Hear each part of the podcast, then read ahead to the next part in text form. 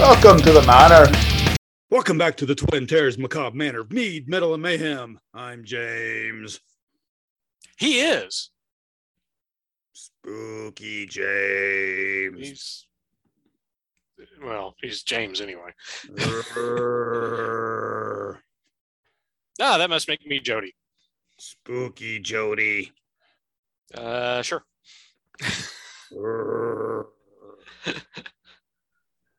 Well, we're going to talk about spooky stories. So you yes, know. yes, we are actually. Yeah, spooky. Ooh, spooky. Uh, you know, for two reasons. One is rereading is awesome. Yes. The other is after all those Monty Python and Tommy Bolin episodes, we'd like to do a few small ones.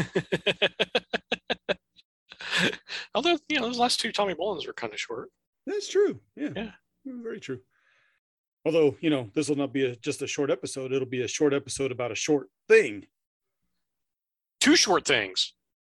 Yeah. Short stories. Woohoo. Yeah. Yay. And in recognition of that, I'm having a short beer. Okay. What's your short beer? It's not really a short beer. It's a session. Well, okay. It's an American session, Alan. Let's not get started on what that actually means.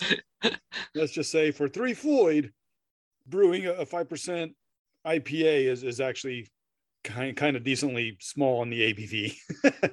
for, yeah, for, for something from Three Floyds, yes. Anything from Three Floyds, it's five percent is kind of on their lower end. Yeah, but I've, but I've had it before. It's good. It's well, I've, I've had one before. It's the second out of my six pack, and it is called Rites of Ram. Cool. With uh, two M's on the Ram, but it's got like a Minotaur Ram looking dude with armor, like a D and D fighter type of thing. And it's, it's good. It's nice. I like, I like it. It's only five percent. Nice. Are, are you having anything? Well, since I had to open um, my bottle of Ravenwood house mead the other night, um, I'm drinking more of it so that I can finish it off. Ooh. I will not be finishing it off tonight because the last time I did that, um, The last time I drank almost a whole bottle of Ravenwood mead at one sitting was New Year's. Oh, you told me about that. Yeah, that was fun. I don't really remember New Year's. It was, it was fun for a while. Yeah. Oh, so anyway, short short episode. Yep. Ooh, that's good. I just took a drink. Oh, yeah. Uh, well, amazingly, we both picked the same author, even though we didn't talk about it. Hey, let's, let's do a short one. Do you have a short story or even a book or something you've read lately? And I've got mine written down. He goes, yeah, I got something by Lovecraft. I go, motherfucker. Now, the next question is, is it the same story by Lovecraft? That'll be hilarious. So who wants to go first so the other person can be like, motherless son of a... I'll let you go first. Okay. Mine is a short story called The Alchemist. Oh, thank you. Uh, because Not it's... doing Beyond the Wall of Sleep. Okay. funny funny enough, The Alchemist was the other Lovecraft story I was considering because I've recently read it too. Yeah. Well, if, if you had the same one, I was going to do uh, volunteer to do Ray Bradbury's short one. That I... Okay. No, it's a uh, The Alchemist short story by H P Lovecraft, written in uh, nineteen oh eight. He was only seventeen or eighteen at the time. Yeah. Uh, first published in nineteen sixteen, a little bit later. Mm-hmm. So I'm, I'm assuming it probably got a little polished because it's actually good. I, not that he, I don't actually know if he was a bad writer at seventeen or eighteen, but most people aren't great. Um, that one, I I could tell he he wasn't as polished as he would be later, but it was better than one of his that I read that was like when he was eight years old. So he was, I mean, it was, it was good. I liked it. Yeah. It's, it's, it's not very long. Uh, I don't have it in front of me, but uh, if you print it off on, you know, if you find it in a book, it'll be probably ten, twelve pages. If you do the eight and a half by eleven, because you can get it, you know, in the commons now. And it's probably about four, six pages, something in there. Yeah. It wasn't really long. Yeah. Wikipedia commons. Yeah. And in fact, I don't know if I'd read it before. There's a decent chance I have because I've read lots of Lovecraft, but I found this one uh, just kind of cruising through maybe Reddit or or Facebook or something. And I probably read it because they have the best stuff on Reddit. Yeah. Damn, Damn and Jenny, forget me, turned on to Reddit. I, I actually was um, going, I actually went through Wikimedia Commons and downloaded all the public domain H P. Lovecraft and Robert E. Howard stuff that was on there. So I've, I've got all the, all the, yeah, all the, all the public domain stuff. Uh, but yeah, I, I just saw this meme and I thought, well, I don't think I've read that one. I don't think I have. So I, I got into it, and, and I'll give the meme here in a second. I, a quick thing. Should we give spoilers? Because these are so old that they, I mean, this one's one hundred six years since publication. Spoilers, okay? Or should we make people read it? You're not going to spoil it for me. I don't care. Okay. All right. so, if if it spoils it for them, that's their fault for well, not I'll having read you, it already. I'll, I'll tell you what, when I get to a part that's a spoiler, I'll say spoiler coming, and the reader can decide if they want to forward fifteen to thirty seconds or not. Okay. But the meme was really neat. It just talks about this magician from, from the Middle Ages who did a curse on a family. And and uh, I'll give the spoiler, just I'll just give one. It's at the end. Okay. Uh, and and the, the neat thing at the end is a spoiler coming up. But but I thought, well, I got to read this. It's really neat. It's there's the protagonist, the count, it does it in the first person because, of course, that's what, you know, Lovecraft and and Howard and that group of people did a lot of first person writing. Yes, yes, they did. Uh, but talks about this count, his ancestor was responsible for the death of a wizard uh, because a child had gone missing and they thought the wizard took the child and killed it. So they killed the wizard, uh, but then found out that wasn't the case. But the wizard's apprentice saw it and curses everybody that they will die when they reach the age of thirty-two, which is the age of this first ancestor. Mm-hmm. Yeah. And then, you know, the, but this is being told by the current count, who is the last of his line because he doesn't have kids, and his family and his mentor, like, uh, you know, the, the guy who just kind of takes care of him as he grows up. Mm-hmm. They, they won't really tell him much, but he starts finding out little bits of information and finds out how all these people died. And he's finding out that his time is about to come up. Uh, but, you know, then the servant dies and he's all alone. So he's exploring. And uh, so let's see, how do I want to say this? Okay. But anyway, It ex- explains how all these people died from the curse. And as he's going through, he happens upon what appears to be another wizard.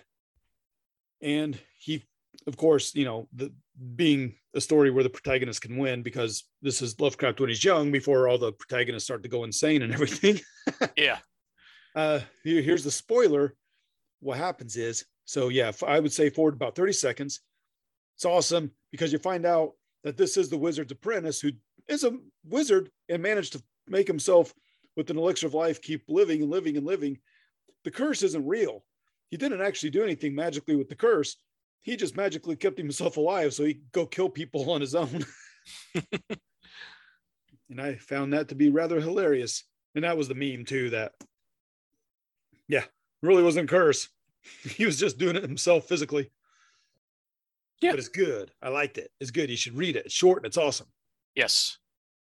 And the deaths, like the descriptions of the death are cool. And he finds the trap door and goes down and goes into the wizard's sanctum and stuff. It's it's creepy and cool. And it's it's dark with without losing a sense of maybe possible hope. Yeah. There is an adaptation told from the other point of view of the other person uh, by Blue Oyster Cult called The Alchemist. Really? Yeah, yeah, it's from their fifteenth studio album, The Symbol Remains, uh, from twenty twenty. So it's it's very recent. Oh, oh, okay. That I, that's like the one Blue Oyster Cult album I don't have, or one of the few. It's good. I I listened to this. The, this I like the song because I only listened to it and only found out they have a new album because of reading the short story. I. I knew the album was out. I just didn't realize it, realize it had that song on it. That's Ta-da. Cool. But that's what I have. I don't know if you have anything to add to that. No, no. Just um, that I, I, I did enjoy it. It was, like I said, it was, um, it was a really good one, um, considering how young he was. Yeah, even if he polished it a little, it's you can, yeah, yeah, right. You can tell it's a, it's a little different. And maybe mm-hmm. he didn't polish it. Maybe he's just that good. Yeah.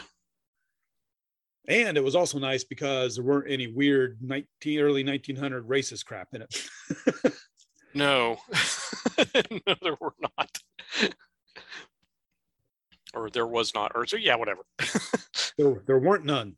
There weren't there weren't none racist crap. How about that? Yeah. Ah, okay. What is yours? Um, well, I I mentioned it's uh, Beyond the Wall of Sleep. You did. Yes. um, which actually inspired a Black Sabbath song title, Behind the Wall of Sleep. Yeah. And other metal. Yes. Adaptations.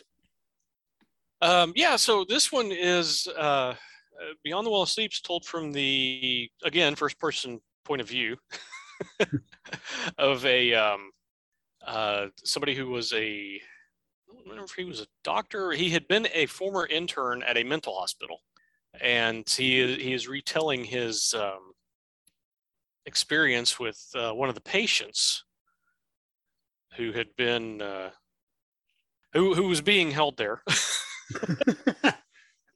you know yeah asylum patient. He had uh he, he'd been put in there because he had uh murdered some people. Um if I remember right, I think they were family.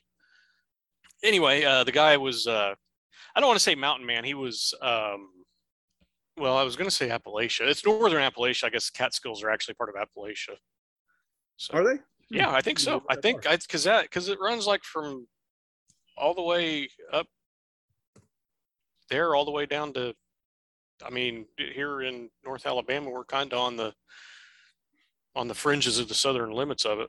That makes sense with the Appalachian Trail being that. Yeah, yeah. Um, so anyway, you know, kind of a, I don't want to say hillbilly, but but, but maybe. Yeah, but anyway, you know, uh, not a not a well-educated person and all that. The the, the inmate isn't, and uh, so. Um, he, he keeps having these outbursts and attacks, and and this this uh, intern had um, he had built uh, kind of a prototype of a machine that would allow telepathic communication. So he was intrigued by by the stuff that this guy was saying. So he sets up a he, he sets the machine up, and he he he gets to see what the guy sees. And come to understand that the guy was connected, let's say, with a luminous being of sorts. Ooh. The luminous being has a nemesis, and there he's going to have a final confrontation with his nemesis. The final confrontation was going to be near Um, a star known as Algol, which is also known as Beta Persei. So it's in the, uh, I guess it's in the Perseus constellation. It is also known as the demon star. Ooh, demon. Yeah. Do, and, do you know why it's a demon star? Huh? Do you know why it's called the demon star? Um, I do, actually. Partially because I have Wikipedia open, but also because I have looked uh, looked it up, because I don't think it was just this story. I think there was another short story I've read recently that mentions this star. But I will let you tell it since you brought that up. Oh, I don't know why. I'm asking you. Oh, you're asking. Oh, I thought you were going to tell. Oh, well, why didn't you say so? I did. I said, do you know why it's called the demon star? uh, Yeah, no, I asked that same question when I actually have the answer too. So, you know, it's not like you should. Oh, uh, well, yeah, that's uh, ass. So why is it called the demon star? Or do you want to give that in a second? Ah, okay. Um, yeah, it's, for some reason, it's considered one of the unluckiest stars in, in the uh, night sky. Oh, well. I don't, I'm not sure entirely why. But since I've got the Wikipedia article open, because it doesn't really say, it just says un- considered one of the unluckiest stars, um, that it does derive from an, an Arab phrase. The Algol der- derives from an Arabic phrase, and I'm not entirely sure of the pronunciation of this because I've actually heard this pronounced several different ways. But I will pronounce it as Raz al-Ghul. I know him. Yes. Um, and that is actually where the, the English name Demon Star comes from, is from the Arabic. which means head of the ogre. Um, yes, Raz al-Ghul is a Batman villain. Yeah, pretty smart, wicked one too. Yeah, yeah. Um, I, I've heard I've heard it pronounced Raish as well, so I don't know which pronunciation, but I've I, I'm going with Raz because there's a apostrophe in between the A and the S. You know, anyway, eh, makes sense. Yeah, so that's where that comes from. Cool. Um, but at the end of the story, after. After the intern communicates with the luminous being through the telepathic, I was going to say telepathic communication. Well, that's technically it's, true. It, it is. I was just going to be repeating communication and communicates. Okay. Anyway. Um, so anyway, he, he, he winds up, you know, he has this conversation with the uh, luminous being and, um, you know, learns, learns that it's, he's going to have this confrontation with his nemesis. And, Uh, that night, or the final night of the story, there is an enormously bright star discovered in the sky near Algol, Al- Algol, Algol, you know. Uh, but then it, over time, it fades in luminosity to a normal star and then barely visible to the naked eye. But also, that night, the patient, the inmate at the asylum, dies as all this happens. So, ah! Yeah. Sorry, you scared me. I, I guess I didn't give this. This this story was written and published in nineteen nineteen. Um, originally appeared in a magazine called Pine Cones, which was an amateur publication. Huh. Well, that would have still been when he's starting out, right? Yeah, yeah. Um, it was also also. Yeah, it was awesome.